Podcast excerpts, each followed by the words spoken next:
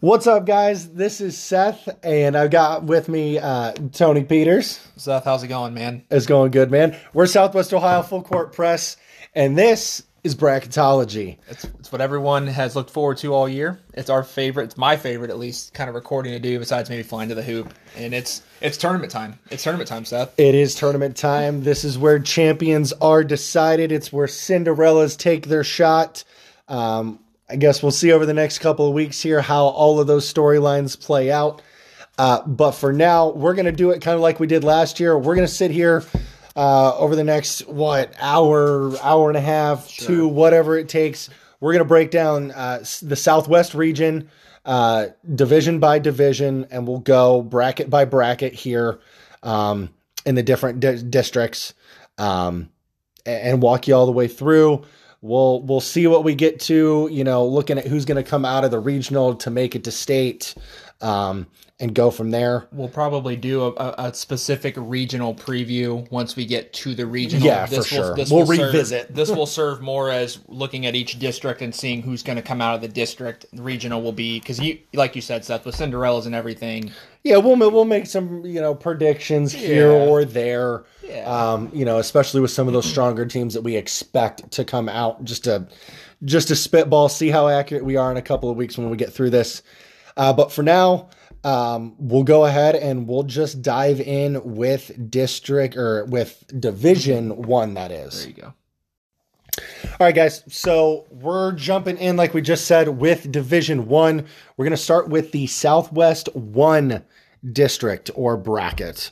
Um, and we'll kind of go top to bottom here, starting with those those intro games here. Uh, so Tony, first matchup we got 19 seeded Anderson, 21 seeded Kings.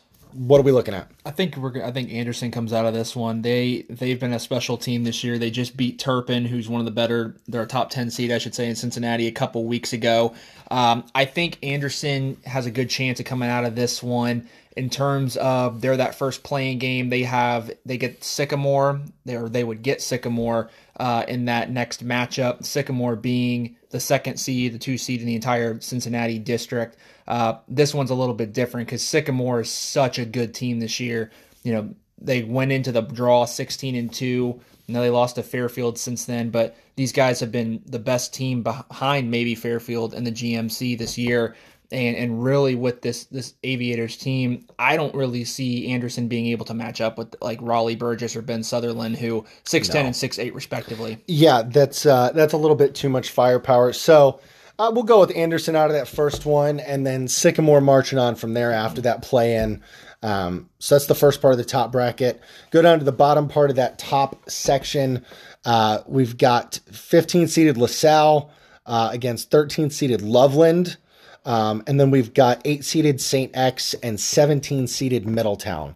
Uh, so starting with the Sal Loveland game, little bit weird with some of the things that went on with LaSalle this year due to some of their forfeits, um, due to a, uh, I believe it was an ineligible player. Correct. Their record's a little more skewed than than the product they put on the court. Uh, I know we watched them play against CJ a couple of uh, week or so back. Um, very good team, very very streaky shooting at times. They can get really hot from three and and light it up quick. Um, CJ just happened to be a little bit more athletic and, and made some better plays down the stretch. Um, but it looks like here you've got them coming out of that game against Loveland. Yeah, you kind of hit the nail on the head there. I mean, Loveland has a good record, but they have not really played as well as I think. Or let me rephrase that. They haven't played any teams I think that are like the GCL South, or they haven't beaten a team like a GCL South team. And I think the, the GCL South is such a staple in Cincinnati, and you could have a hell LaSalle could have been the 21 seed, probably would have had them winning a game or two. Right. Just exactly what you just said. I, I think LaSalle's physicality and they're just focused on the defensive end is what gets them through this one, and they get a we'll call we'll call it a minor upset in that first round. Game. Minor upset. In that second game, then again, uh, the Saint X, uh, a familiar GCL opponent of LaSalle, taking on Middletown. Uh, Saint X they're just good this year. I mean, they're they're you know competitive year in and year out in the GCL South. That heck, all of those teams are. Um, and, and we've got them coming out against Middletown, Mm-hmm. GCL South again, just too overpowering. I think so. Uh, My only concern with St. X really is they're they're kind of trending in the wrong direction at the wrong time, Right. and they picked up some losses. And granted, there's some of them have been GCL losses, but you know when you're going into the tournament losing three or four in a row, regardless of who it is, you got to start kind of questioning some things. But like you said, they're such a good team this season. I don't see Middletown being able to really match their size and just being able to, to run with them. So that would then, uh, to get us kind of where we were at with Sycamore moving on against Anderson, you've got the LaSalle St. X showdown. Um, you know, GCL clash here uh, in the, you know, in, that in that first sectional round. Then after the play-in games, uh, probably safe to say St. X is moving out here. Although It'll be a highly it, contested it could be a coin flip depending on how LaSalle comes out and plays. they split the regular season, so they, they it's not like one has a clear A con- a advantage, over definitive advantage, yeah. yeah, but I think I think X in this one you got to go with. You know, if this were a Moeller or an Elder, I think it'd be a different conversation. But for this conversation that we're doing now, I think Louis Simona has been such a good player for X this year, Just so consistent. Mm-hmm, and I think it'll be a low scoring game. But I think X has more guys that can get the job done than LaSalle. And like you said, that streaky shooting concerns me, especially the deeper they get. Absolutely. Uh, so that would then bring us to Sycamore and St. X in the sectional final district semi. Um, Sycamore, again, we talked about with their size, uh, you know, going going at it down there uh, with, uh, you said Fairfield uh, earlier, correct? Correct. you know, certainly have a, a similar strength of schedule to what St. X plays, and with some of the bobbles St. X has had, um, I think we we can both say Sycamore's probably going to move on just with that that size advantage uh, is just going to be too much for St. X. I agree. I So agree. that'll put Sycamore into the district final then. Uh, so then we got to go down to the bottom half of this bracket where we've got much more of the local teams here to Dayton, anyways. Um, we'll start with those initial play-in games. You've got 16 seeded Xenia taking on the number two seed Fairmont. Um, not a ton to discuss there, right, Tony? Fairmont's been outside of you know two if you're going to call a loss good, losing to Centerville twice and being fairly competitive, limiting them in how much they're scoring, better losses. No, they had the bobble at Wayne or, or to Wayne, um, but still a Fairmont team that has been incredibly consistent throughout the year. Uh, just a nasty two headed monster in Doucette and Johnson. They're moving on against Xenia. They are. Yep. Yeah. Okay. Uh, so that'll bring us to Butler and Springboro. 14 seed Butler, 9 seeded Springboro. Um, that could be a closer game potentially than a lot of people would think. I, I think so. You know, Butler Butler has definitely been solid, even though they lost the talent they did. Springboro, I think, has kind of underachieved what we expected. I feel like some people thought they were going to be. They were definitely going to be better than last year, but I think Right. that some people thought maybe they could contend towards the middle of the GWOC, which they didn't really do this year. And a lot of that is just the youth and the injuries that they had. They were dealing with injuries, Right. especially beginning of the year. Uh, and then obviously they have a coaching change there as well. Right. I think that, but I, at the end of the day, when I when I look at the Springboro, when I compare these two teams, I feel like Springboro's got the athleticism edge, Absolutely. and the talent itself. I think is better at Springboro than it is at Butler. So I have to feel more confident leaning towards the Panthers to come out of that first round matchup. Yep.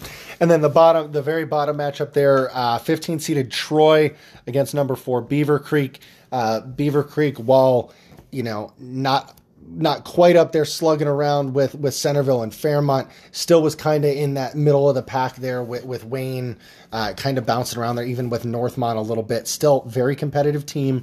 They've got some size, uh, you know, a decent amount of size on that squad. Uh, they're going to come out against Troy. Yeah. Yeah, I think so. Uh, So we'll jump up another quick, probably one here. After that play in game, uh, Stebbins in the draw went to the second round. They get matched up then with Fairmont coming out of that Xenia game. Um, with everything going on at Stebbins right now, they're not going to play Cinderella this year. Fairmont's going to march from there. Yeah. I agree. Okay.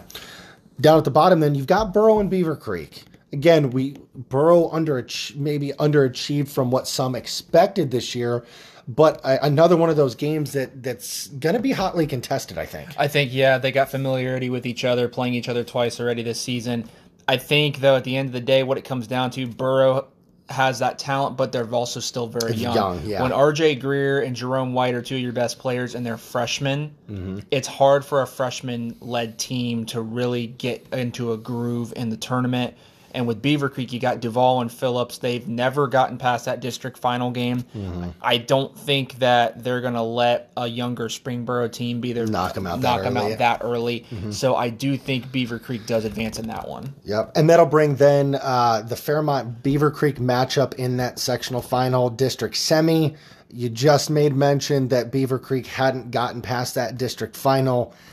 I don't think they're going to get there this year. In my opinion, that Fairmont team is on a mission. They want to try to find a way to to to make some noise, maybe pull an upset here uh, to, to try to fight their way to getting another crack at Centerville.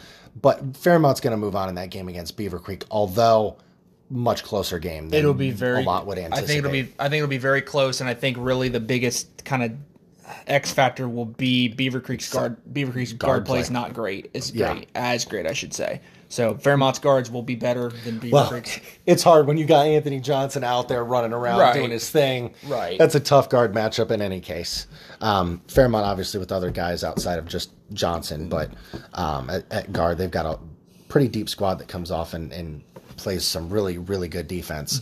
Uh, so that'll bring us to the district final then. Sycamore coming out of the Cincy area, Fairmont from more of the local teams here. That'll be a heck of a game. You got a lot of size at Sycamore.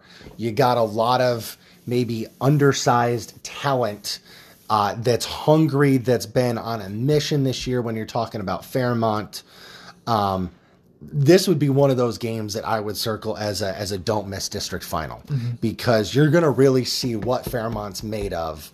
They want that shot at Centerville, but where's your head on this? Is your head with the size or is your head with with that heart drive hunger from Fairmont? My heart goes more towards the size only because it, we're not talking like a six five six six guy. We're talking a six ten Raleigh Burgess And six eight and a six eight Ben Sutherland. Like, and and that's not even the, their only players. You know, Right. Bryce Derbyshire was injured early in the year. He comes back. He's got a little bit of size on him, not near as much as those guys. And I think really, I just got to ask myself who who's going to defend that size for Fairmont. They have the heart, mm-hmm. they have the drive, but at the end of the day, you got to defend that. You got to be able to keep that off the glass for 32 minutes. I just That's tough. I just don't think I, I love this this Firebirds team. I want to see them, and I'm going to root for them to, Right. to make that that regional tournament. But I just it's hard for me to see that from a logistics standpoint. Right, and you see a matchup against Centerville earlier where the size is a little more equitable. Now, granted, you still have Rolf and House who've got a lot of size for Centerville. Fairmont was able to to hang with a little bit uh, because many of their guys play much bigger than they are. Um, but you- saw it, especially in that in that last Centerville game, where even that little bit of size advantage, they couldn't keep Centerville off the boards. Centerville was just too big, too strong, getting to the rack outside of their really good shooting from the field. Um, I I would have to say Sycamore as well, although it breaks my heart to say that. It does. It really does. So, unfortunately, that's how th- that one goes. Uh, good for Sycamore, though. They're going to be a, a strong team and, and are going to make some noise here. But that'll take us to. Uh, we're going to run through the next part of the bracket where uh, we'll see who would match up with them in the regional semi, that being the Southwest 4 uh, district. Um, so, again, top part of this bracket, the Cincy schools. Um, and we'll just jump in here and keep rolling uh, first play-in game up there, Lakota East, West Clermont, and then you've got Harrison and Western Hills. Um, that that first one, Lakota East, Clermont East is moving on. Yeah, I yeah, and, I, and same with Western Hills and Harrison. Western Hills advances in that. not one. not too much to discuss there. no, not Okay. those. So those guys move on. Uh, so then the matchups for the next level um, being Lakota East taking on Winton Woods. Um, and then Lakota West taking on Western Hills. Let's start with that top one, Tony. East and Winton Woods. East being, uh, you know, going into the draw, fourteen and four, um, at least at the time that the brackets came out. Um, what you think here? If this was any other team, I'd maybe consider Winton Woods to win this game because Winton Woods has been playing very well lately, uh, and they've really been surprising me, especially. But you know, when we're talking about Lakota East, you're talking about Clint Adkins. You're talking about you know he's got seniors, he's got guys that that really play well together. You know, they remind me of a Centerville in the in the way of they play that culture. They play together. They play with a purpose. Uh, and when it comes to tournament, when you got that many seniors, especially that you're going to lean on, you know, you got Jaden Coles who's committed to Thomas More. You got the, the coach's son, Nate Adkins. You know, when you got players like that, you're leaning on. I think East is able to, to get out of this one now. It may take them a minute to get into a groove, but I do think East does advance in this. Okay. Then you've got West taking on Lakota West, taking on Western Hills in that lower part there. Um, talk to me a little bit about how this one's going to match up. Western Hills, pretty athletic. Ab- Absolutely. Absolutely. West, little different style, or are they just as athletic? They have the athleticism for sure, but they like to play a little more. I like to think they play a little better defensively than Western mm-hmm. Hills does. You know, West High is going to score the ball a lot. They can put the ball in the bucket. They got plenty of guys that can do it. Lakota West is going to want to slow this game down. They're going to want to play it at their pace. They've got the best scorer in the GMC and Nate Dukovic. He's putting Yep. up 25 a night. You know, West, it seems like every year Lakota West finds a way in whatever bracket they're in to be that bracket buster. And as good as Western Hills has been this year, and as much as I want to really ride with this team through the through the sunset to the to this win, I got to go Lakota West. Got to go West. Okay. So that takes us to a nice little matchup East versus West. Uh, Lakota East and West, that is. Um, that's to be a freaking dogfight, man. Well, East won both games. They played twice. East Yeah. won both games. I believe the second one went to overtime. Right. So And you've got just the hometown, I mean, the, the next door neighbor rivalry going on here, bragging right. I mean, anything you could put into a, a, a really good district semi pot and mix it all up and say, this is going to be a great game. That's what we're talking about in East versus West. And normally normally this would be a little bit easier to do. I mean at the end of the day with lakota east like i said with their matchup with winton woods they've just got a very good team this year. And uh, clint adkins hasn't really been able to get these guys as far as i think they could be in the last couple of years. They just kind of run into problems. I think this is the group to get kind of over the hump so i'm going to take east to win this but it is And at least make it to a district final game. yeah but it is not going to be an easy task beating lakota west for a third time Could still flip a coin on that one, you though. could you really could Okay. Bottom half of the bracket is uh, arguably one of the uh, marches to a potential state title because we got Centerville down here in this bracket. Um, starting with the playoff games, they've got Fairborn, one seed, 19 seed. Uh, then you've got Tecumseh, Piqua, and then Lebanon and Sidney. So we'll start at the top there. Fairborn's not giving Centerville a game. I'm sorry. it's just not Centerville- happening. Centerville wins that one. Tecumseh, Piqua, that could be a little bit closer game. They played earlier this season. Okay. Piqua, I believe, won that game. Uh, these two actually tied when it came to the draw. They Mm-hmm. tied each other. So I thought it was interesting that Piqua got the head to head, got that spot, and then Tecumseh, Tecumseh went, went after him. right after him. So I think you know that that drive that the Arrows have, and the fact that they've been a they've been a pretty solid team coming out of the Central Buckeye Conference with Colin O'Connor and company. You know, I think they'll be able to win that game. Piqua's got the size and the athleticism and just the pure strength getting football kids but they just haven't really played as well. I think in January, February, that I feel comfortable for them to win. So I think Tecumseh wins this game and it avenges that that loss earlier in the year. All right. Then you got Lebanon and Sidney. Uh, I believe Sidney and Tip were vying for the MVL, correct? Correct. Um, are we riding with the MV? Did did we figure out how that got decided? Did which one came out as champs? I think they Overall. I th- They were, or were they champs of uh, their I respective feel like divisions? Tip won overall. Overall? I'm pretty Okay. sure. So you got the MVL potential. Well, let's not say a runner up or winner, whichever. Still, very strong top team in the MVL, taking on uh, an underwhelming Lebanon team this year. Sidney moving on. I think so. Yes. Okay. So that gives us uh, Belmont was the number 18 seed. They took that first that playing game by, but they're running into the semi truck that is Centerville. They're mowing right through Belmont. They're marching to the district semi. Um, Tecumseh and Sidney though would be the next matchup down the list. I think this one goes towards Sidney then, just Yeah. because that you know they they're a little bit different with Piqua that I think that they have a little better athletes over there. Okay. Uh, Jaden Swiger is a football offensive lineman. Yep. He's their leading scorer. Uh, they've got a guard. I am drawing a blank on his last name. I know it's Julius is his first name. Uh, he's a freshman, and he was he was phenomenal for the for the Yellow Jackets in their their win that I saw them play earlier in the year. Uh, and like you said, you know, with Tecumseh, or at least what I said, I should say. Colin O'Connor is really like the top guy on that Yep. team, and really after that, I don't know what they look like athleticism wise to match up with the Yellow Jackets. You know, I think Sidney wins this game just because they're just a tougher team.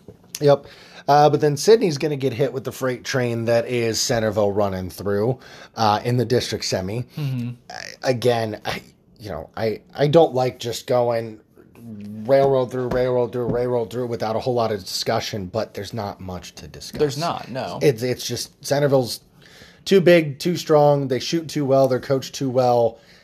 There's a reason they're undefeated. They've knocked off powerhouse teams across the country all year long. Centerville's moving on.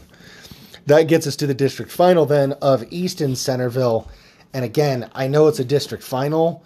Um, East can probably give them a bit of a game, but I wouldn't be surprised for it to look something like a Centerville Fairmont game a couple of weeks ago, where you know Lakota makes them fight for it in the first half, but then in the second half it's just too much, and Centerville ends up with a twenty point win I think when you're a team that's got three guys that can give you 20 points just like on that, any given night, you can't and most against them. times every single night. Yeah, I mean, with that in mind and, and just knowing what they've got, yeah, I mean, you, I think you kind of said it pretty perfectly Yeah. there. Lakota East will will definitely give them a challenge, but it's I don't see them winning this game. Yeah, and that's not a knock to any of these teams. That's not, not trying to take away anything from East because they are a very good team.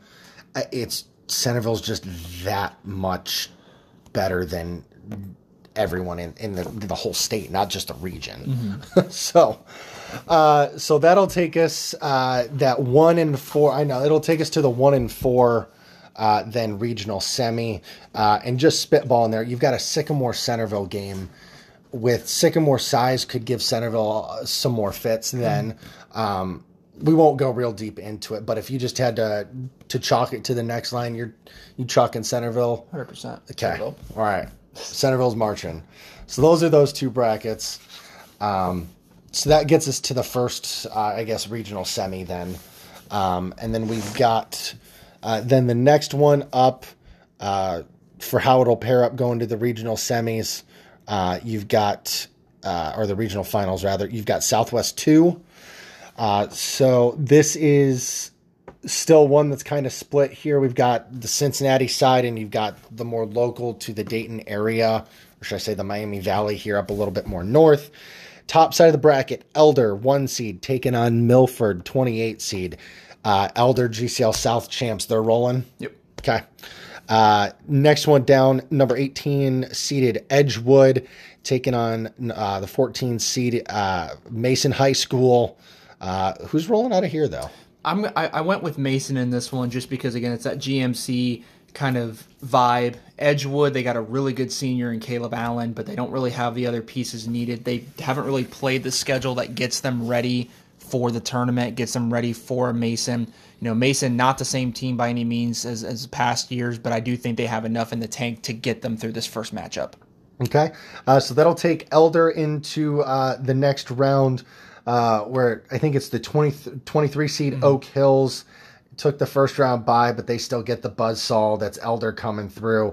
Oak Hills isn't going to put up much of a fight against the GCL South I, champs. th- I think it's going to be a very slow game. This game might be held under 45 points, but yeah, Yep. Elder Elder's the number one seed and for a reason. for a reason. Yep. Uh, then, interestingly enough, it's it's kind of weird at times to see uh, two buys in the same area. Generally, you see one maybe, uh, but you get another team that took a first round buy in the nine seed Turpin. Taking on the winner of that first round with uh, Edgewood Mason coming out of there. Turpin and Mason. Um, I know you said uh, Turpin a pretty hot team right now. They were. I think they they they've dropped a couple games since the, the draw, Since- since but the draw. but you know. In this one, again, they're a very slow-paced team. They got a very two very good scorers, and Brady Hardwig and Colin McHale on their team. You know, this is a, a, a team that gave Walnut Hills, a, actually beat Walnut Hills uh, uh, recently.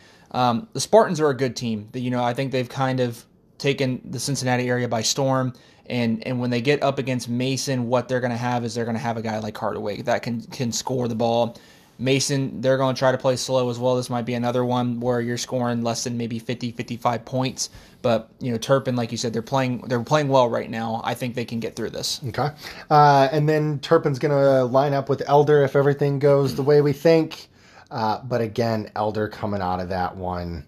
Um, again, when you're the GCL South champ, you're the GCL South champ for a reason. Um, yeah, Turpin beat these guys earlier in the year. That so I think true. I think that is true. I think Elder, but I think you're. I mean, you're Elder's guard Sean Keller might be yeah. one of the most underrated guards in the state of Ohio. The kid can shoot the skin off the ball, and he's got so many different teammates that can do things for him as well. They're they not. they're going to avenge that loss, in my opinion. Might have been a sleepy night for somebody here mm-hmm. or there, just not quite with it. Yeah. So, so Elder will move on there. Then we get to uh, one of the more interesting brackets in my mind, or or areas of a bracket, at least for D one, uh, just because you got kind of a tight packed group of teams here. Um, you got Miamisburg taking on Northmont, seven and five seed, uh, and then you've got Wayne taking on West Carrollton. Uh, Miamisburg and Northmont's a very interesting game coming into this year. Um, you know, I would have thought Miamisburg would have been up towards the top, competing for the GWOC. That did not happen they went on a huge L streak in in the GWOC play. They were undefeated out of it. I, they may still be mm-hmm. uh, outside of G Walk play, but caught a buzz saw from everyone in the GWOC, uh, including Northmont.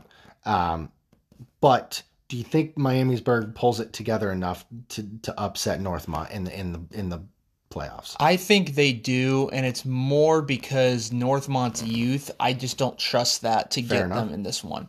You know, they're just Darnell Hoskins has done a fantastic job with this Northmont team in his first year. Absolutely. I mean, where you made a great point. You know, with Miamisburg being at the bottom, I think just as much surprise there is seeing Northmont being where they in were in the middle of the pack. Yeah, because yeah. I didn't think they would ultimately, you know, Miamisburg's got that stud athlete in Jackson McGowan, and he has been on a tear this season in the GWOC. Absolutely. I think he's going to put this team on his back, and because of Northmont's youth, it's going to be what holds him back. So I'm taking Berg to pull that minor upset over Northmont. Cool.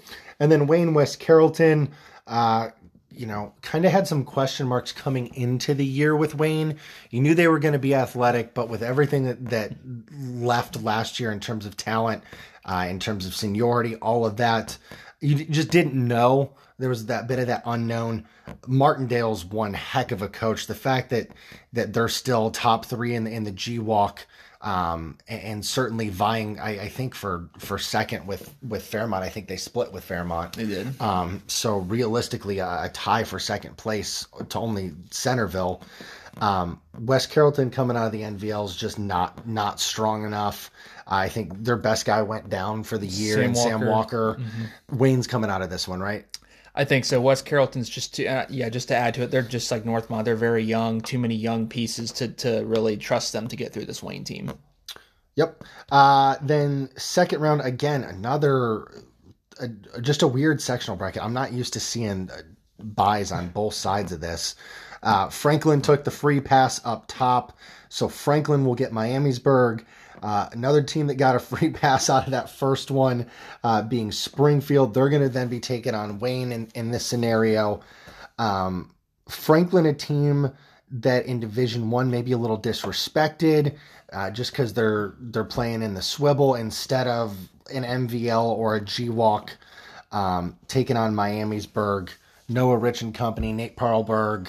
Yeah, yeah, and, and I'll put it on the record. I think it was completely disrespectful for these guys to be a six seed. I think that you know, not I'm not going to call teams out or anything by any means, but like Franklin, Franklin proved that they were at least the the third or fourth best team uh, maybe not the third with Wayne and Fairmont. I forgot about them, but so like maybe the, the fourth, fourth, fourth, which four or five even. Which I mean, maybe doesn't change a bracket too much, but they could choose to go. They could have cho- chosen to go a different way had they want to. But that's besides the point.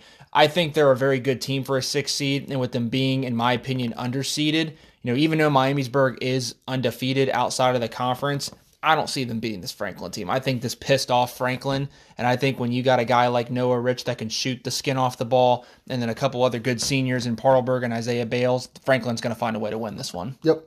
Uh, and then down low, Springfield and Wayne. Um, Springfield just having a weird season.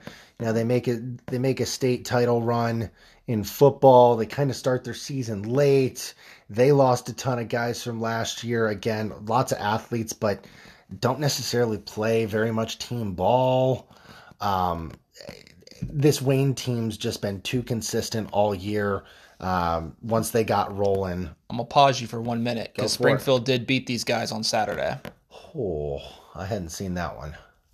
But, really? but here's what I'm going to say about this. I've, I've seen, a f- I'm not, again, not going to name things. I've seen some people that think Springfield could win that game. Well, I mean, they should. They've shown that they can beat them, yeah. But was that more of of Wayne coming off sleepy after a win against Fairmont? What are your thoughts there? Or and a loss against Centerville, I guess. I mean, I don't really know about that part of it, but I can tell you this. You know, Laurent Rice is, is playing a lot better this year than he did last year, in my opinion. A lot of it's because he's in a different role than he was a year Yep. ago.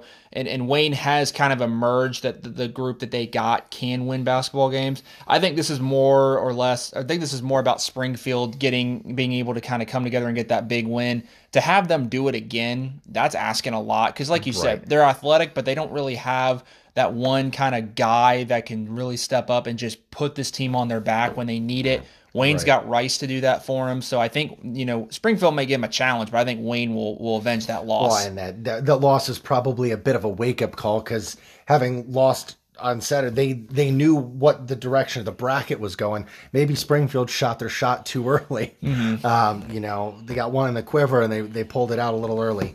Uh, but that'll get you to if Wayne does move on there, that would get you Franklin and Wayne. Uh, I think that could be a heck of a game. Um, there's still something in me here. It's still Wayne. It's still Martindale coaching, not taking anything away from Franklin. They're still up there for you know the top three teams in the GWOC, and that means something. Um, again, Franklin's played a, a decently tough schedule this year, but the Swivel's not the GWOC. I wanted this matchup a year ago. Yes. Lebanon had to ruin that for Yeah, me. So right. this isn't the same Franklin team from last year, unfortunately.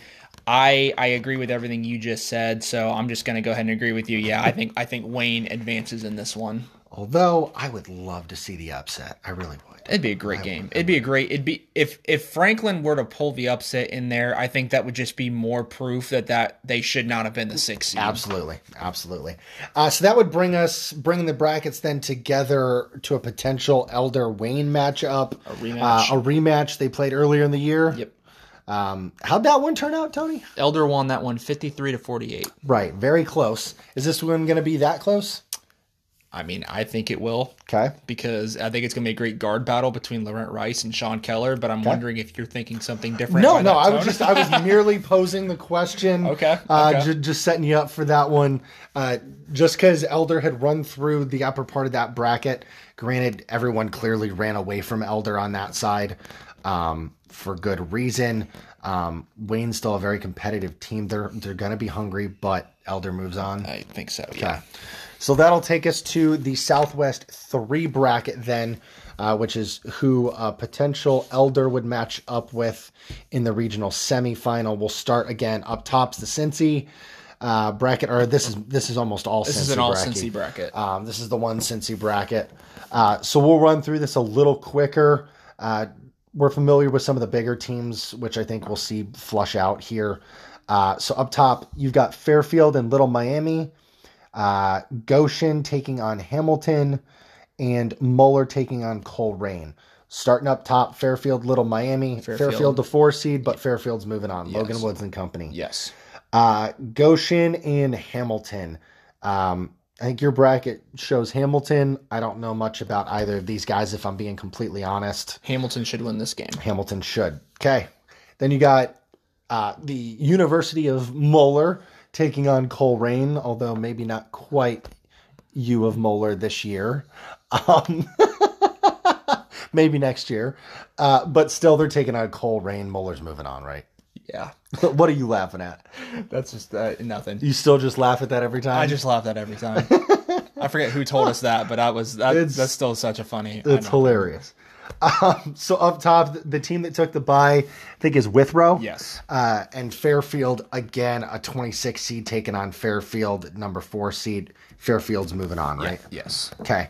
Uh, then Hamilton Moeller, that one's pretty cut and dry. Moeller moving on. I will say I think Hamilton can be a challenge just because Sage Tolentino is their seven foot UC commit, but that's one player, and and Moeller, while they're not the same team, they still got some guys. So mm-hmm. I know you made that face. I think Moeller wins that. It's- I think Moeller wins that game, but I think Still Hamilton gives them a little bit of a, of a challenge, somewhat. Now that's now this next game, then Moeller and Fairfield. This is one that in years past you would say Moeller, Moeller. They'd be chalked just like we've done Elder and Centerville and, and Sycamore to a degree. Mm-hmm. Not the case this year. No, they're not. They're not the same team.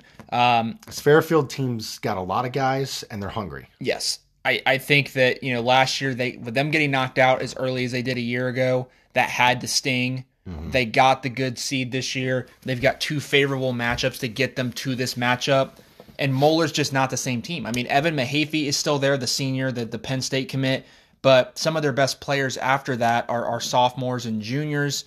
I, I think that, you know, Coach Kramer can get these guys in a situation where they're maybe giving Fairfield a, a battle down the stretch. But ultimately, those upperclassmen Fairfield has, like you said, I think they're just going to be too hungry. And I can't believe I'm saying this, but I'm definitely taking Fairfield to win this game over Moeller. Fair enough. So Fairfield it is out of the top half. Uh, bottom half then Princeton, uh, Mount Healthy, uh, seven and twenty four seed respectively, and then Walnut Hills and Talawanda, um, three and twenty nine seed. Uh, top bracket Princeton moving on. Yeah, Yeah, I do want to say in this one, this was a tough one for me to, to really chalk Princeton as even easily. seven and twenty. Yeah, seed. because I've seen, I saw, I, I've seen Princeton play. I don't know. They didn't have Bowen Hardman most of the year, so I, I can't knock them too much. But there were just parts of their game I just didn't really like seeing. There was some definitely some gaps I thought, and I think Mount Healthy. You know, they got a new coach, but they got a really good player in Robbie Cass. I think good guards find ways to win. Uh, now this might be a little too much for for one guard to win. That's why I did take Princeton, but you know I did had to ask myself, could Mount Healthy possibly give these guys a challenge? And I think they could for for a part of it. But with Hardman now healthy, Princeton should win this game. cool. And then Walnut Hills, Talawanda. Walnut Hills, no Walnut Hills. conversation. Moving on. Okay, got it. Uh, so back to the Princeton after they move on. They've got a team sitting there uh, that that took the the free pass there in Western Brown. Uh, a, a 22 seed, but are they going to give Princeton a game, or is that first game going to be more of a game for Princeton? I think the first game's more of a game for them. Western Okay. Brown, they're 13 and 4, but they play in the SBAAC, which is Yeah. it's just too small of Yep. a league. They're not used to seeing a team like Princeton. nope. So Princeton moves on. Then you've got Walnut Hills in Northwest. We're Northwest Not, we're not, Walnut Hills, we're not going to have a conversation on that either. Walnut Hills moving. Yep. Princeton, Walnut Hills, Walnut Hills. Walnut Hills. Why? Do you know much about Walnut Hills? Go for it. Uh, they've got potentially one of the best sophomores in the country, and Tyler McKinley. Okay. Uh, they've got some really, really good seniors led by Owen Murray and Javon Bostic. And and frankly, Walnut Hills has only lost twice this season, Moeller and Turpin. So I think Princeton, you know, Coach Wyatt has had a solid year getting him a seven seed, but again, Princeton had some gaps in their game that I did that I think was missing that I think Walnut Hills will be able to utilize. Fair enough. Walnut Hills and Fairfield then for the district final. This is a tough one. Again, because Walnut You could flip a coin. You could. I went Fairfield because I felt like that hunger that those seniors are going to have is going to carry over into uh, this matchup. And for Walnut Hills, again, they've got some seniors too, but I think when you match them up with Fairfield's, you know, Logan Woods, Deshaun Krim, Amir Rogers, uh, Colin Tolbert, those guys I think are a little bit better than than Walnut Hills as senior guys. Not comparing them to McKinley, that's a different conversation. But you know, Fairfield seniors I think won it. Coach Wyrick wants to get over the hump. You know, he didn't get out. He never got to a district final at Butler with the success he had there. Comes to Fairfield, has a team. They have to get it done. I, I think Fairfield has to get it done this year, and I think they will get it done and get to that district final. Cool. Uh, so then the regional semi would potentially pit Elder against Fairfield. Um, if you had to had to pick that one quick, we won't dive too deep into it just because we'll do another breakdown later on. Who would you Who would you pick? Probably going to go. Um, I'm actually going to go Fairfield in this one. If I had to go just off the top of my head, Okay, interesting. you'll have to tune in And later. we did the we did the Centerville over Sycamore pick earlier. Um, so potentially Centerville against Fairfield or Elder. Are you picking against the Elks? No, in that? not now. No. So Centerville's marching to a Final Four. I believe so. Okay. All right, guys. That'll wrap it up for Division One. Then, um, in the next segment, we'll dive into D two. All right, guys. So we got Division Two up next. This will be the Southwest One bracket. Um, again, top half of it's the Cincy bracket. Uh, just taking a quick look at some of these uh, teams here, Tony. You've got one seed Woodward up there uh, with, I think it's a nine seed Indian Hill, 11 seed Baden. Uh, not really much other, not many other teams up there that are going to compete with Woodward, right? No, everyone ran from Woodward, and when you got a, a guy like Paul McMillan on your team, it's no surprise that everyone did that. So I think Woodward's a pretty safe bet that they're going to come out of this dis- this half of the of the sectional or dis- district. Okay. So the bottom half then, uh, more the local area teams. Uh, I'll just kind of run down the play in areas. Hey, look at that. We don't have a, uh, round don't have any first round buys in this half, which is kind of nice. Uh, you got Dunbar taking on Bellefontaine, uh, six and 19 seed respectively. You got three seeded CJ taking on uh, 21 seed Ben Logan. Uh, two seeded Oakwood taking on 17 seed Thurgood, and then five seed Tip taking on 16 seed Eaton. Uh, so let's start at the top. Uh, Dunbar uh, taking on Bellefontaine. Dunbar coming off the City League title for the second year in a row. Uh, they're marching against Bellefontaine, right? I agree. Yep. Okay. CJ and Ben Logan then. Uh, CJ very competitive year this year. Got a couple of uh, couple of beasts out there. Um, you know, spearheaded. Um, Jonathan Powell. good Lord, Powell. God, why could his t- name not come off the tip of my tongue there? Whoo! You got Powell uh, leading those guys, taking on Ben Logan, who's been very underwhelming this year. You rolling with CJ? Yes. Okay. Oakwood, Thurgood. You've got Oakwood, who's just rolling right now. They just won the swivel. Uh, they're rolling against Thurgood, yeah. Yes. Okay. Tip and Eaton. Tip, top two team, uh, them in Sidney for the MVL. Uh, Tip's rolling against Eaton, yeah. That was easy. Okay. Sorry, not to not dive into it. I think we're going to have some interesting discussion here in a second. Dunbar and CJ, but actually, both of these games are going to be really good, in my opinion. Dunbar and CJ, two very different styles. CJ's got the athleticism to hang with these guys, though. So it's not maybe as cut and dry as uh, some people would think, It's- and vice versa. It's not. I think Dunbar, though, you know, when you look at if you've looked at these two teams leading up to the tournament, I think CJ finally got into a groove. CJ's got something to play for. You know, they lost, you know, Coach Phil, um, Phil Kidd, um, earlier, excuse me, Coach Rich Kidd, apologize, uh, earlier in the year, and they've really been on a tear since that happened. So I think they're playing for him. They're trying to, to go as far as they can for him, uh, and so they got that behind them. But Dunbar man, that Dunbar team, they have really turned a switch, I think, in January, especially, you know, cultivated with winning that City League title against opponents yesterday. You know, they got a couple different guys doing it for them.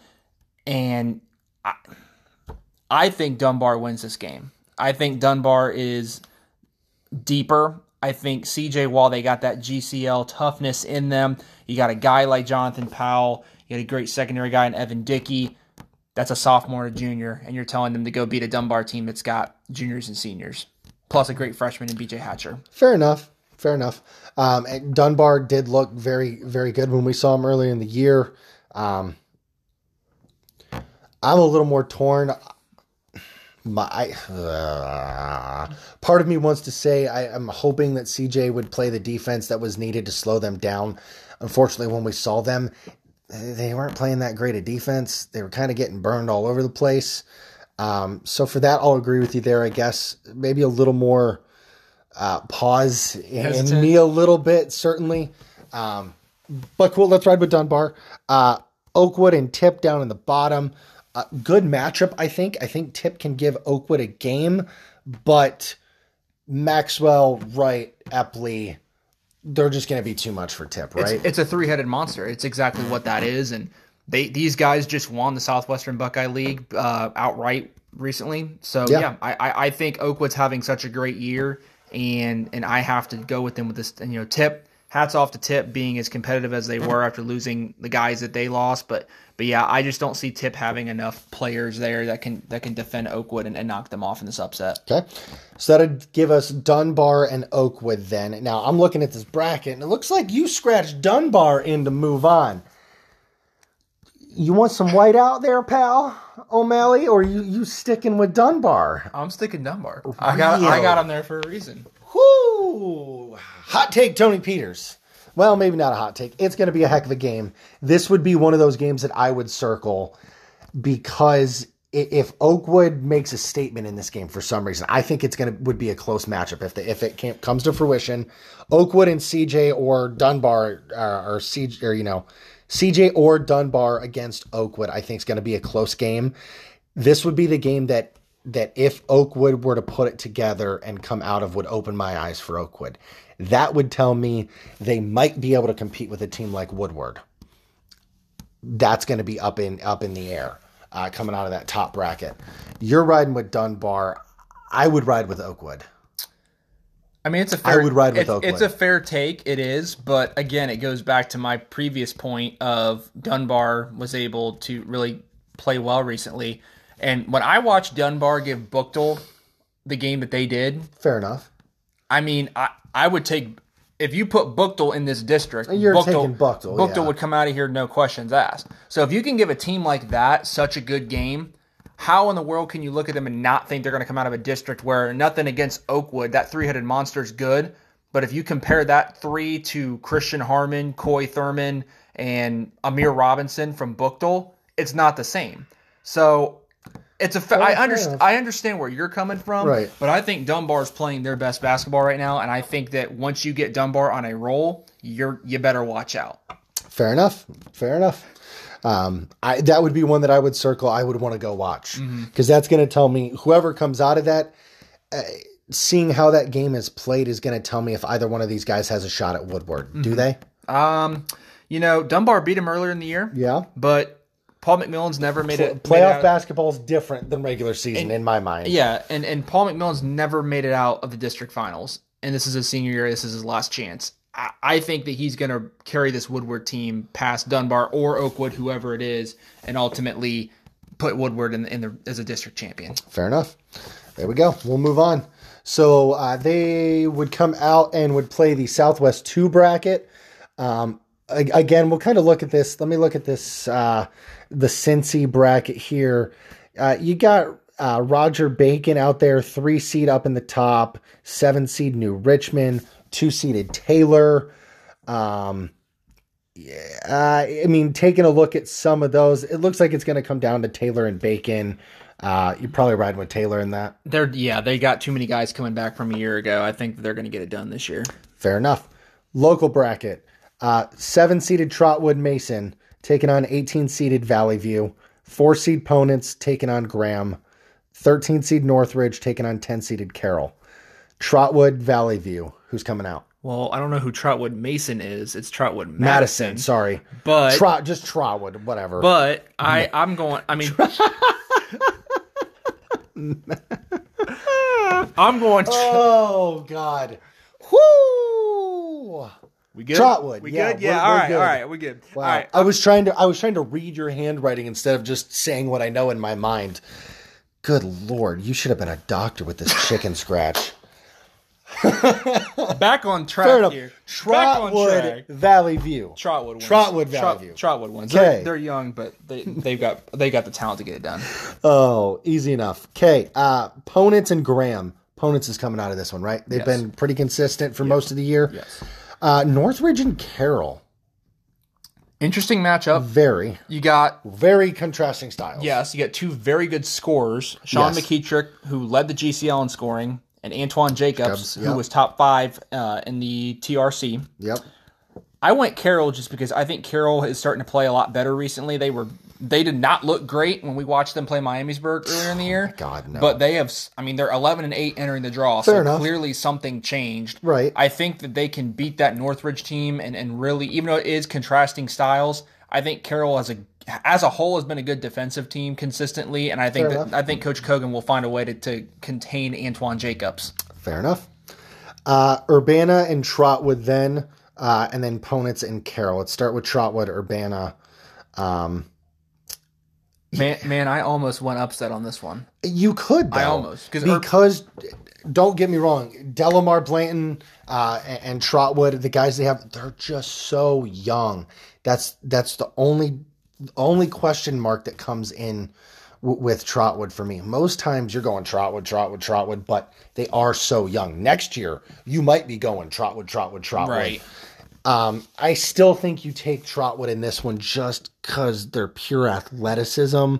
It's still run and gun. That's still hard to compete with for 32 minutes. You speed, yeah. If you speed an Urbana team up, they're not going to be able to handle the basketball. I think in the way that you need to to to win that playoff basketball Mm-hmm. game.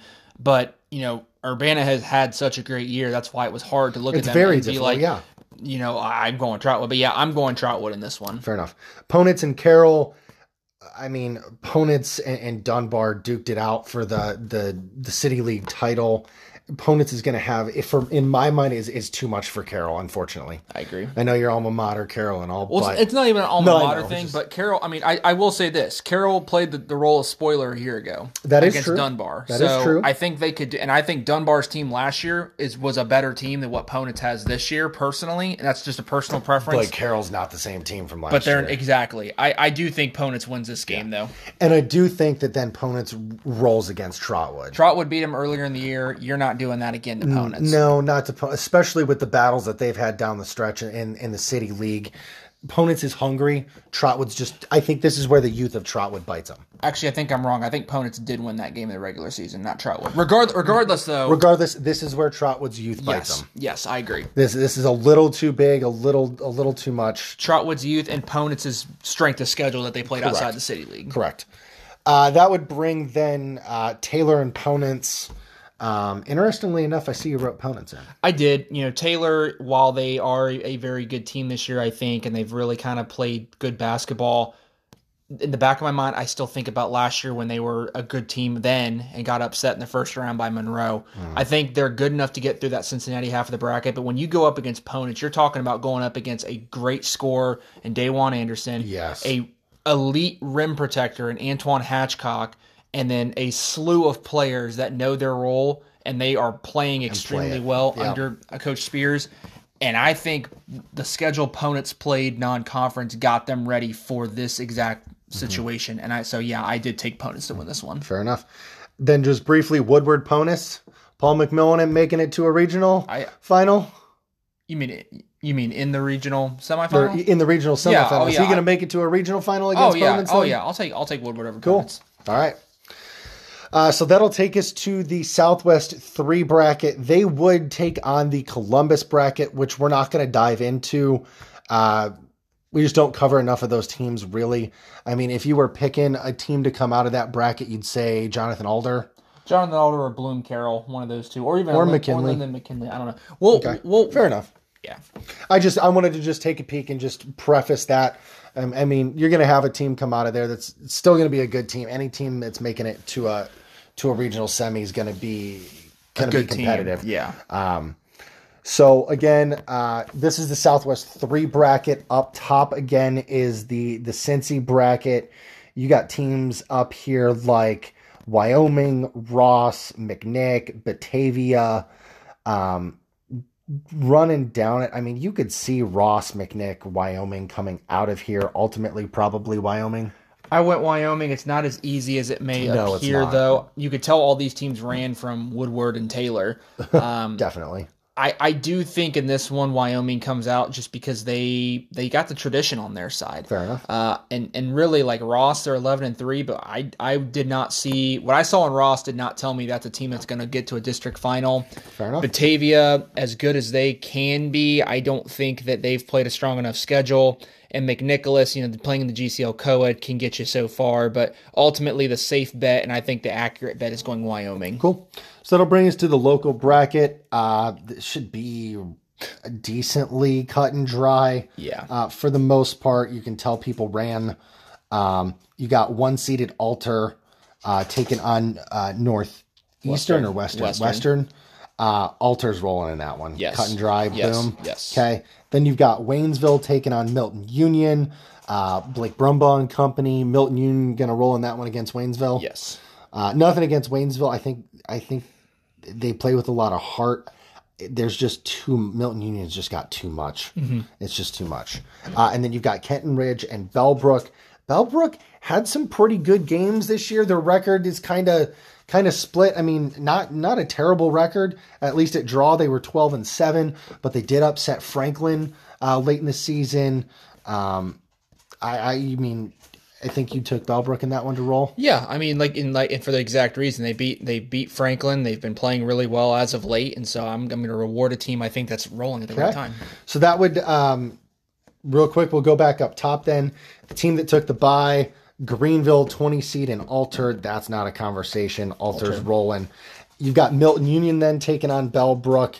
Um, that would be a game I would love to go see. Absolutely, it's it it, it, it it's going to be a good Very, matchup. very good matchup. You know, and for an eight nine matchup, it is. But Milton Union, I mean, Milton Union was a sixteen and five team, and you can tell that the coaches voted them lower because of that schedule they play in the in the Three Rivers TRC, Conference. yeah. Um, and I think that's what's ultimately going to hold him back against Bellbrook. Because you got to remember, Bellbrook played Ponitz and Moeller in the regular season. Yeah, Bellbrook did not hide in schedule at all. No, so I, I think pick. I, I think it's a good pick, and they got Gabe Pavlock back Yep. now, playing good Healthy. basketball and healthy. Yeah, Woo. yeah. Bell, I, I I think Bellbrook wins this one. Okay. Uh, it ain't gonna. It wouldn't matter which one of those teams came out taking on Alter. Alter's on a on a friggin' warpath towards a potential semifinal. You know, a state semifinal berth. Yes. They're moving on. Alter would beat whoever comes out of that Cincy bracket. I mean, shoot, they've only lost to Fairmont and one team, other team out of state, right? Yes, So yeah, Alter's marching. I think. Yeah. Cool. Uh, so D2 went a little bit faster than D1. Uh, things were just a little more cut and dry. Uh, but all good, plus taking out the, the Columbus bracket there. Um, so next up will be D3. All right, so D3, we're just going to jump in. Southwest bracket one. On the Cincy side of the bracket, you've got teams uh, like Gamble Montessori, uh, Cincy Country Day, Georgetown. Uh, when you take a look, uh, not, I mean, shoot, four and five seeds the highest in that area. You're probably going Gamble Montessori, right, Tony? Yeah, I want to talk about it just for a quick second though. Purcell, you know, they play. We didn't mention them. Oh. They they pulled the upset last year. They were winless going into the tournament, won two in a row. You know, they got a great kid and in Andre Simmons. Simmons, yeah. I think they can give Cincinnati Country Day a matchup in that first one. Um, in terms of who comes out of this district overall or this part of the district bracket, I do go gamble. They're 15 and two. They've they've played pretty well in pretty good competition out in the CMAC. Georgetown, as good as they have been this year as well, coming in at 15 and two. I just go back to that strength of schedule they play. They just don't play in a league. The SBAAC just not a league. I think you can can prep you for the, the tournament. Unfortunately, I hate to say that, but I think Gamble playing in the CMAC is able to get them past that team. Cool. So the more local bracket for at least for coverage for us. Uh, first playing game was Bethel and Dixie. They did, I think you just mentioned, played Yes. last night. Bethel did move on. That's who you had written in on your bracket, anyways. Um, uh, Casey Cassie up there getting it done with Bethel. Um, certainly a strong team. Uh, that playing game pits them against Miami East in what looks to be a really good game.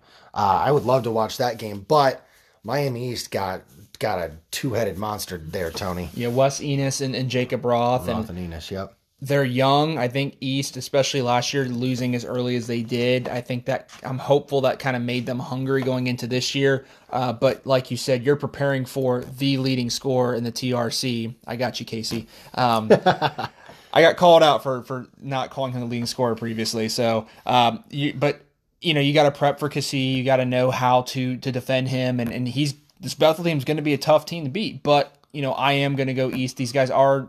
Uh, What's the word I'm looking for? It's tip my tongue. They are rivals in the TRC both. Yep. I believe they split the regular season. I think East comes out of this one. Cool. Uh, then the bottom, no play in there. It's just uh, that first sectional matchup, National Trail and Versailles. Uh, Versailles being the one seed, they're rolling against Trail. Yep. They've been really, really, really good all year. That would pit them. Uh, that would pit them against Miami East. Again, I think Versailles rolls in that one. Mm-hmm. They're just really strong this year. They are, yeah, and I, I and just going and taking them into that district final against Gamble Montessori. Then, you know, versus, there's only been one team that's been able to figure out how to beat them this year, and that's New Bremen. And as good as Gamble has been this year, I don't think that they, you know, they may try to speed the pace up, but Versailles is very good at making you play at their pace. Absolutely. They've made it to the regionals with teams with worse records than what they got. So I'm going to go with, with Versailles to roll in this one. Okay, that'll take care of Southwest 1. Southwest, yeah, they would get matched up then moving out of the district final to the regional semis against district or Southwest bracket 3. Uh, so on the Cincy side of that bracket, we do have CHCA. You've got Finneytown, Madeira, Greenview. Um, uh, interestingly enough, Greenview went uh, south.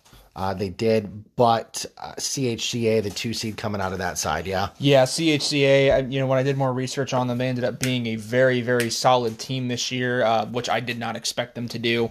Um, with the closest seed being eight, that would even have to potentially play them. Um, yeah, I think it's a safe bet taking CHCA to, to win that one, um, and that would pit into that lower local bracket. You got Triad taking on Northeastern. That game happened last night. Uh, Triad won that game. Uh, that would pit them up against the three seed Meadowdale. And then that bottom matchup would be Preble Shawnee and Mechanicsburg. So starting with that first one, Meadowdale and Triad. Meadowdale too strong Yeah, for Triad. I- it's I- not going to happen. Yes. Same with Preble Shawnee over Mechanicsburg, which would then pit a district semifinal with Meadowdale and Preble Shawnee. I would want to see that matchup. Oh boy. I would really, really, really want to see that matchup. Oh boy.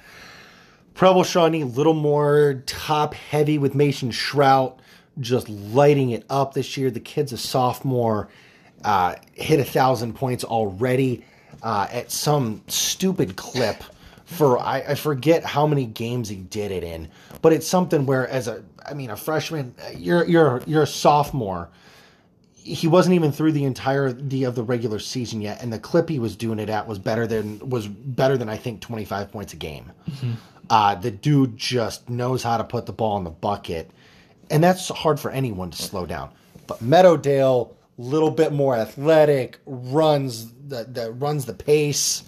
Um, what do you think here? I love Caleria Reeves. I love Lee Benson for that Meadowdale team. Yeah. And I think that, you know, watching Meadowdale play, I saw what they can do to your to an opponent's guards. And and like you said, Preble Shawnee, they're too one dimensional in Mason Shrout for their scoring output. I took Meadowdale in this one to advance. It would not surprise me if Preble won, though. True. Pulled that I off. agree. I agree. Um, Benson's a problem, though, that I don't know that Preble's got an answer for. Correct. So uh, I, I would feel comfortable with either of those teams. Um, they would then take on uh, CHCA uh, if you're riding with Meadowdale. Um, what's that going to look like? It's going to be uh, a very interesting game, to say the least. Um, I went CHCA only because when you look at the, who they played this year, you know they beat teams of different styles, and some of that styles were the more athletic, up tempo paced. And I think when you come into a bracket fifteen and four, and you're able to get to that district final game, I mean, I gotta, I gotta feel confident that you're gonna be able to get that done. Meadowdale, as good of a year as they've had, I've had questions about just beyond Reeves and Benson what those other guys can do, and you know CHCA has always been a, a tough opponent, so I, I I took them in this one. Uh, but when then you look at who they would match up against in Versailles, I think Versailles is marching again. Jaden Litton and company won that game. They're winning. Uh, so that would put Versailles in a regional final. That'd be a heck of a, a heck of a heck of a run for the Tigers. Uh, so that takes us to the Southwest two bracket. Then um, we'll start again with kind of the Cincy area. Everyone ran from Taft. Taft is running through the top of that bracket. I'm sorry. Just just for our listeners to hear this, Taft was number one. The next closest seed was 19 at Riverview East. Holy shnikes. I'm sorry, 16 North College Hill. I apologize, Yeah, but still, 16 that's still, 16. That's the biggest gap out of anyone. Yes. In any sectional uh, area, that's that's absolutely massive that everyone ran. Wow, that's actually that surprises even me, Tony. But Taft is there for a reason. They they consistently hang and compete with D two teams all year long. Um, Taft rolls up top yes. looking down to the bottom part of the bracket, a uh, little bit more wide open here, in my opinion. Uh, you got 12, uh, 12 seeded Carlisle taking on uh, number 11 Arcanum. Uh, and then you've got 17 seeded Brookville taking on West Liberty Salem. Um, Did uh, those games might have already happened? though. West Liberty Salem won yesterday. Okay. I don't know if Carlisle and Arcanum played though. Okay, fair enough. But uh, looks like you took Carlisle in that game. Um, due to what? They're they won seven of their last nine. go. Cool. Fair enough. They're hot. Uh, they would then run in. Carlisle would then run into Indian Lake, who took the bye, the sixth seed. Indian Lake, uh, you know, way up north here, but playing playing pretty good basketball this year, Tony. They have they've they've kind of carried over what they did a year ago, making the district final, and they're doing it again this season. It appears, you know, Caleb Worster, Caden Nickel, a sophomore, those guys are leading them, and you know, I think as good as Carlisle's been playing, to beat Indian Lake's going to take something a little extra special, and I just I, I don't think they're going to have it. Fair enough. Uh, West Liberty Salem winning would pit them against another uh, another bye in four seeded Dayton Christian. Uh, at coming into the draw at fifteen and three, I think they won the MBC. NBC they did, yes, Correct? yes, Um, so I, I would take Dayton Christian to roll on that against West I would Liberty as well, yes. Uh, so that would give us Indian Lake and Dayton Christian. Man, a weird matchup though. Very weird matchup. Well, they played earlier this season. Yeah. Dayton Christian won that game eighty-two to seventy-six, which I was very surprised. Six point victory. Yeah. I was more surprised that Dayton Christian scored 82, 82, points in yeah, game, which but, means Indian Lake didn't play a whole lot of defense. but that a lot has changed since then. You know, Dayton Christian has played a lot better. Indian Lakes definitely played a lot better. Um, at the end of the day, though, I had to look at it and really ask myself which team has played the better competition as of late to put them in the position to win this one. And I feel like Indian Lake in the Central Buckeye Conference has a little bit of an edge over Dayton Christian, who's playing Division Four teams. Dayton Christian's the only That's non true. That's Dayton Christian's the only non D four team in that conference. So you're playing D four teams on a nightly basis. basis, yeah. I took Indian Lake on that revenge factor to, to win this Fair one. Fair enough. Regardless, neither of those teams are beating Taft. Nope. Move on. That's move on. Our last bracket. Last bright for D3 is Southwest 4. Then uh, taking a look down South area, uh, Summit Country Days, the three seed. You've got six seeded uh, Marymount. Yep. Uh, you've got Reading in there. Outside of that, there's not much. Uh, probably coming down to Marymount Summit, Summit Country Day with Country Day rolling. yep. Okay.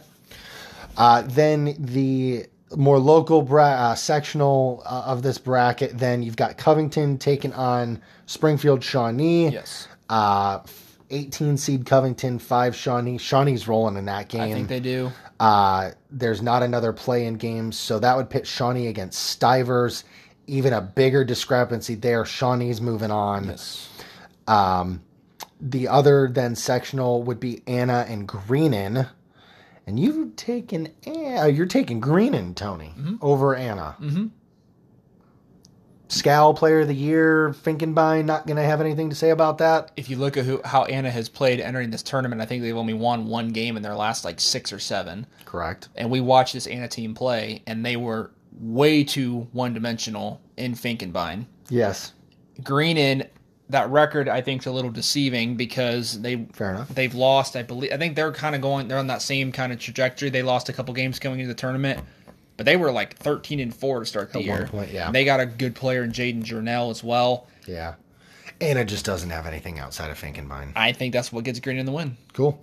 Uh, and then that would pit Shawnee against Greenon. Uh, again, uh, Shawnee moves on in this one. You're, you're asking the Knights to match up with an athletic force like Zion Crow, and I don't think Greenon has No. anyone that can do that. So Shawnee advances. Uh, interestingly enough, then Country Day and Shawnee's would be a really good matchup. It will. I think it's going to be contrasting styles again. Summit's Very. going to play a lot slower, uh, and Summit doesn't really have that one guy that really just can put the team on their back and, like and lead a, them. like a Zion Crow Yes, for, for Springfield. Shawnee. I think they're more team oriented, which is nothing wrong with that. Uh, but in the tournament, I think when you're asking, you know, Shawnee, they've been here before. They were a step away from making the state finals a year ago. You know that record hurt them. They weren't they weren't the number one seed this year like they probably wanted to be. I think all that those factors give Shawnee the, the win here and, and gets them into that uh, regional. Fair enough.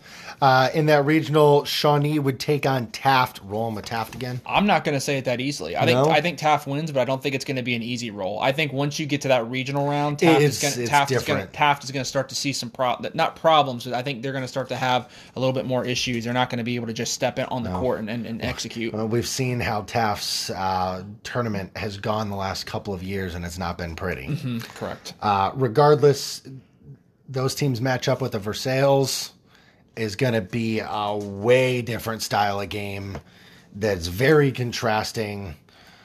Whoo! Be a hell fun to matchup. watch. Hell a matchup. Cool. That does it for D3, guys. Uh, we'll come at you here in a second with D4. All right, guys. Uh, so we're going to go at the uh, D4 brackets here. Seth's favorite. Woohoo! Um, nah, I mean, come on now.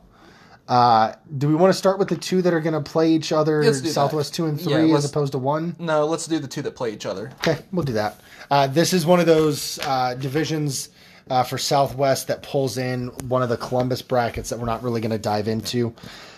Uh, but we'll tackle the one that gets paired with Columbus here in a minute. We'll start with the Southwest 2 bracket. Southwest 2 bracket. Uh, in the sort of Cincy area bracket, looking around here, we got Felicity Franklin, Middletown Christian, um, Ripley, uh, Cincy, uh, Cincy Christian. I already said them. Um, You said So- Middletown Christian. Oh, I did say Middletown Christian. You're right. Regardless, uh, Middletown Christian, Cincy Christian, Felicity Franklin, Ripley. Uh, you take a look at that, Tony. I think based on kind of what you had written out, it was going to come down to Felicity Franklin and Ripley, with Felicity Franklin probably moving out. Yeah, that was a coin flip to pick that one. Felicity Franklin's got a really good scorer in Car- Carson Crozier, but you know th- this bracket, the two best teams in Cincinnati are not in this bracket. You, everybody else ran to this one, so it's very clustered. I think there's a lot of opportunities for some upsets maybe in here. Uh, hell, Fayetteville was the five seed last year and, and came out of that bracket Yeah. when the two ran away. So you know I, anyone could win this one, but I, I'd, I'd probably lean towards Felicity. Okay. Uh, so the more local bracket, you've got defending state champs uh, in the Botkins Trojans.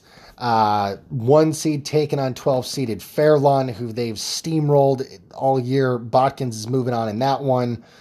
Uh, you got Mississinawa Valley, the 10 seed, taken on four seeded Russia, uh, who's having a much better year this year. Uh, Russia probably moving on against Mississinawa. Yes. Okay. And then you've got six seed Bradford, seven seed Newton. Um, interestingly enough, their seating was was flip flopped for whatever reason. Uh, faux pas upset with Newton. I went Newton. Yeah. Okay.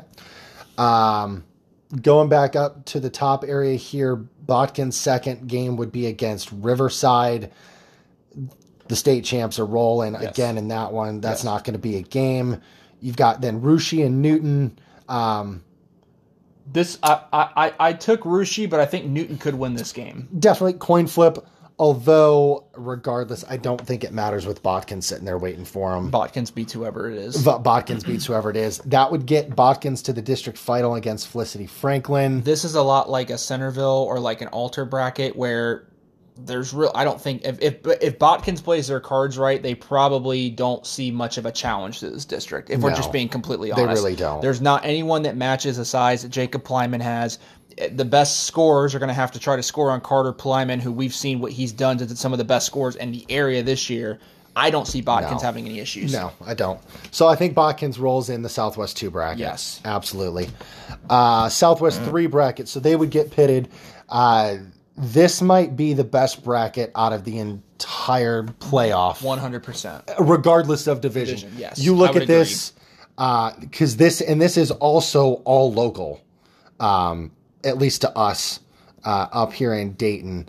Uh, top half of the bracket, uh, we'll just run down here. You've got 11 seeded Houston taking on two seed Jackson Center, and then three seeded Troy Christian taking on eight seeded Lehman Catholic. I think in that first matchup, the discrepancy there is too big. Jackson's rolling in that one. Uh, Troy Christian and Lehman Catholic. We just saw Troy Christian take on uh, Catholic Central uh, just last week. Troy Christian won that game. They really impressed me. You take Troy Christian in that I one. I agree. Yes. Okay. Uh, so the second round then up top would be Ansonia taking on Jackson Center. Center's rolling in that one. Yes. Uh, you know, not having their best year this year, uh, comparatively to the last few years, uh, but they're still rolling. Uh, then one of probably the best games that you're going to see in a sectional uh, sectional game after a play-in is Fort Loramie and Troy Christian. We were there watching that game out at Catholic Central. Loramie was there scouting. Um, they got a little bit to be worried about. They do. Troy Christian, I mean, they don't really Troy Christian doesn't really have like one guy that really jumps off the page. They got a bunch of guys that do a bunch of great things. Loramie the opposite. They've got one guy that does a ton and Caleb Maurer, and then a lot of guys that can kind of fill the, the voids where needed. Uh-huh. But when I really compare these teams, I mean Troy Christian, like like you said, they're very impressive this year. Very impressive, but they've got. I mean, heck, they got it. They had a guard that was out there freaking running around getting it done too. Parker Penrod, Yeah. the sophomore. Yep. Penrod. I mean, it, that's going to be a you know, Troy Christian certainly has a lot more depth. I think behind Penrod. Penrod's kind of the ignition stick that gets that thing going. Um, this year, just because I. I don't think Loramie's is deep. I would take Troy Christian to roll. agree. Yeah, not maybe not roll. That's going to be a great freaking game. But I think Troy Christian ultimately comes out. That would pit them against Jackson Center. Back to back games that I would want to be at. Um, Jackson Center going to play the defense that they do. That could pose some problems for Penrod and company. Slow basketball. Right. That is what that is going to be right there. which I mean, sometimes can take those types of games down to a coin flip. But I saw what Troy Christian was able to put on the court at Central or at Catholic Central and pull that upset off uh, at the time. I would take Troy Christian though to, to move on. Yeah, I agree. Jackson Center, they got two really good kids in Jason Mullenhour and, and Camden Reese. And I think Scott Elchert coach teams can never be slept on in the tournament, hence why we have them in and the the size semis. that those two guys bring, but that could pose problems for and Troy it, and Christian it will. too. It, it 100% will. But I think Troy Christian, like you said, they just got too many guys that can fill those gaps that they need. Absolutely. And if you can beat Fort Loramie, you can beat Jackson Center this Correct. this year. This so, year. yeah, I think Troy Christian wins. Okay. Bottom half of the bracket then. Whew. Uh yeah. You got three seeded Cedarville uh, having another great year. Uh taking on eleven seeded Miami Valley. You got two seeded Catholic Central then taking on eight seed Emmanuel Christian. Then you've got six seeded Legacy Christian taking on Tri County North. Going up top, Cedarville's going to roll against Miami Valley. Yeah. Yes. Yes. Catholic Central's rolling against Eman Christian. It's not going to be a rolling, but they'll win. Yes. against Emmanuel Christian? They won't roll. They Really? won't, they won't roll past them.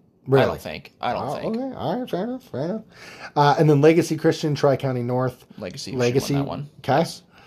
Uh, then Cedarville would get four seed Yellow Springs. Yellow Springs kind of going after them a bit. Mm-hmm. Um, who's going to get that one? Man, that's a good game though. First of all, before I say anything else, that's a good sectional game right there. Um, Yeah, it's hard to pick because I mean, Yellow Springs, you got arguably the best player in the Metro Buckeye Conference in DeAndre Cohen, who can Uh-huh. he can score the ball, and I think Yellow Springs definitely looks a little bit like I don't know, they look more calmer as a team than they did last year. I think last year they looked very distraught, very like unorganized. Mm-hmm. This year looked a lot better, but Cedarville, I mean.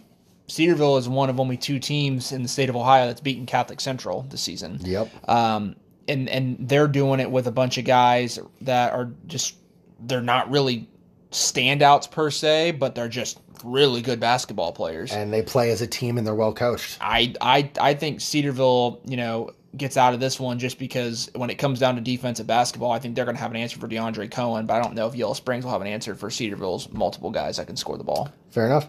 Uh, and then Catholic Central and Legacy Christian. Catholic Central. Man, you weren't ready to to move them over Emmanuel Christian that quickly, but you're going to do it to Legacy Christian. Yep. All right. Uh, my sorry, my words aren't working because I'm giving Tony some side eye. Um, that's going to be uh, that would bring us to a Cedarville Catholic Central game that is gonna put Catholic Central in in a slaughterhouse couple of games if they want to make it uh, out of this district because they would potentially have back-to-back games against teams that have beat them the only two teams that have beat them this year but Cedarville's up first. What is that movie? Um, Scott Pilgrim against the World, where you have to you have to beat the ex This girlfriends. is this is the this is I mean This is the equivalent. Well, most of these teams, like Botkins, is going to march through their their district, and that's when their tournament begins. Is after this district. Uh, you know, I don't want to say anything too definitively, but after that district is when their tournament's going to get real. Catholic Central's is going to get real in the sectional final slash district semi, whatever the heck you want to call it, is going to get real, real with Cedarville, mm-hmm.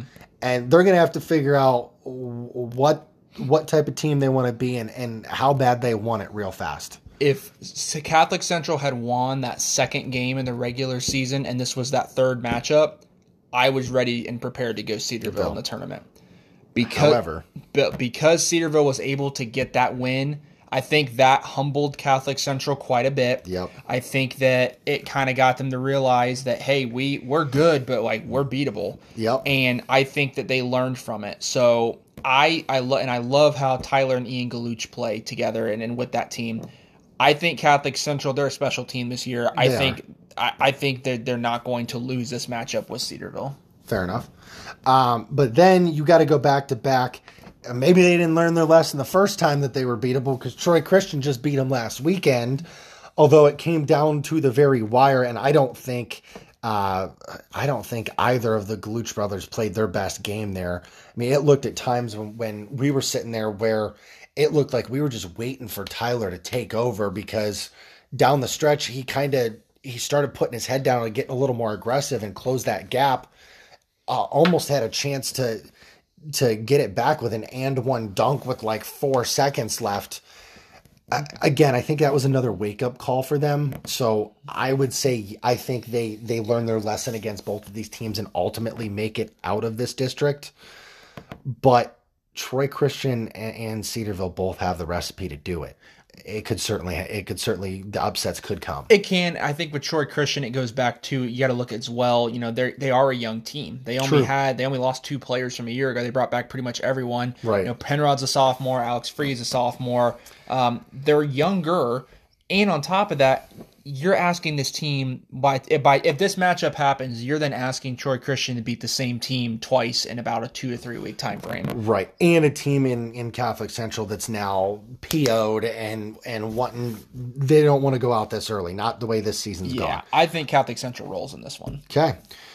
Catholic Central and Botkins then. I'm going to plead the fifth on this one until we get the regional matchup because I could go Fair on, enough. I could go on for hours on that matchup. We could go on for hours, and I think that that matchup would change. dr- That conversation changes drastically if a Cedarville or a Troy Christian figure out how to make it out of here. yes. because those are they're different teams. They match up differently. We'll play the fifth on that one. But dang, do I want to talk about that one? Okay.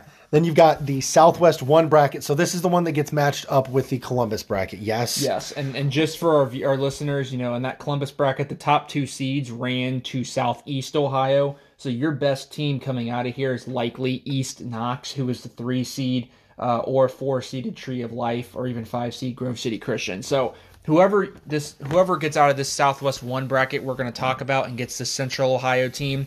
You're going to have a lot of confidence going into that game because you don't have to worry about going and playing like a Grandview Heights or a Newark Catholic, who Right. we saw last year what Newark Catholic is capable Yep. of doing when they get hot. Absolutely. Uh, so Southwest one then uh, does have the Cincy area teams in it. Uh, you've got Cincy College Prep, the one seed up top. You've got two seed Fayetteville Perry.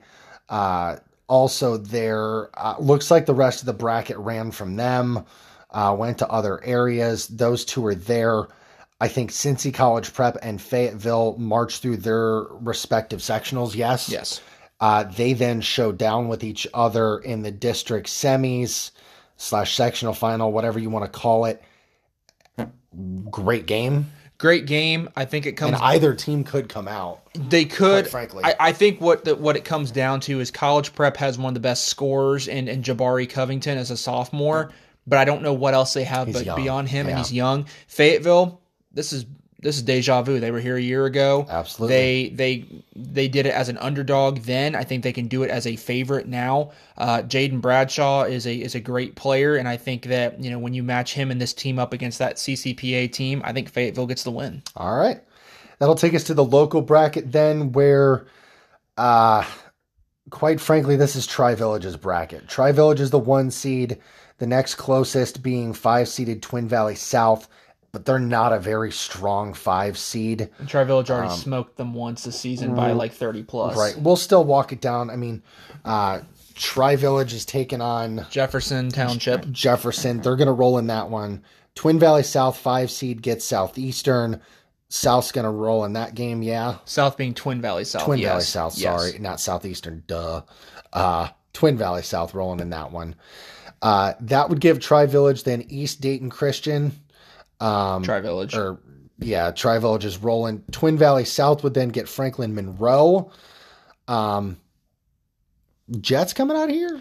I this was a hard one because Twin Valley South at the beginning of the year they they looked like an actual you know contender at one Mm-hmm. at one point they were undefeated and I know we had them in the in the also also ran men or, excuse me the honorable mention list on our power rankings Power rankings in D4, but yeah. but they haven't really played great as of late and I really like Kai Cool from Franklin Monroe absolutely. and I think the Jets get it done Yep, but they're not. But the Jets aren't going to get it done against Tri Village. no I think it's just not going to happen. much Uh, now, I'm I will say though, you get that that district final here with with Perry and Tri Village. That's going to be a heck of a game. Although I think it's going to have echoes of Fayetteville and Botkins last year. I know it's Botkins Tri Village, but Tri Village just plays with size. They play a different style than Fayetteville.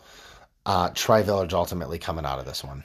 I think they do. I mean, I, I, I- I really like this Fayetteville team. I like the guys and everything, but you know, Tri Village. I think they've been this arguably one of the top three teams in Dayton this year. Yeah. maybe even top two. Some people have them. Uh, when you got a, a kid like Lane Sarver, actually, let me put it this way: when you've got your entire starting lineup and either the all first or second team in your conference, that says You're a lot about your right. team and you're doing something right. And when you have a coach like Josh Sagister with the success he has too, I think Tri Village wins that. Cool. Whew. That was a lot. That was a lot. It was, was quick- all quicker than last year, but still a lot of basketball to, to, un, to unpack. Still a there. lot of basketball. We did kind of kind of switch gears with some of the Cincy schools just because after D one, uh, it can get a little jambled uh, at, at times and, and a little bit more unknown, at least for us uh, and kind of the area that we cover. Um, but certainly another fun year of tournament basketball. I, I don't know that any district has quite as much intrigue as this D4 bracket does. Uh, because as you start looking, you know, to potential, you know, Botkins, Catholic Centrals, Troy Christians, and then ultimately looking at maybe Fayetteville Perry's and Tri Villages coming out to where you're looking at regional finals of Botkins Tri Village that could potentially be a rematch from an overtime game, double overtime game. And at it flying to the hoop. Yep. uh, could potentially be your regional final to head to state. I mean, Woo! buckle Buckle up. Buckle up, Seth Kime. buckle up, Tony Peters. All right, guys, that'll do it for bracketology, at least for now. Um, we'll definitely jump back on here probably as we get closer to these district finals um, or after these district finals, looking into the regional semis uh, and, and break it back down for you again, kind of hit the reset button, see what we're looking at, uh, and then maybe try to pair some of that up with what, what else we're seeing from around the state. Uh, but for now, that'll get it done. Yeah, Tony? Yeah, and just keep an eye out. We'll be doing tournament coverage again this year in terms of what games we're going to. We we decided to start on uh, Saturday this year is when we're going to start our tournament coverage. So I know there's been some games going on already, but you know we decided to kind of not jump into that right away uh, this year. So we'll be doing that. Um, and you know we like like Seth said, we're definitely continuing to bring that coverage to you. Hoping to have a little bit of a, a, a minor preview for other areas of the state for this district round, just so people can kind of have an idea of what to expect. Yeah, uh, and then- across the state. And Mr. Peters, that's your forte there, buddy. just my- with some of your other stuff that you do around the state. Uh, so I'll leave that one to you if if you decide and, and find some time to do it. Um, but we love you either way. I know.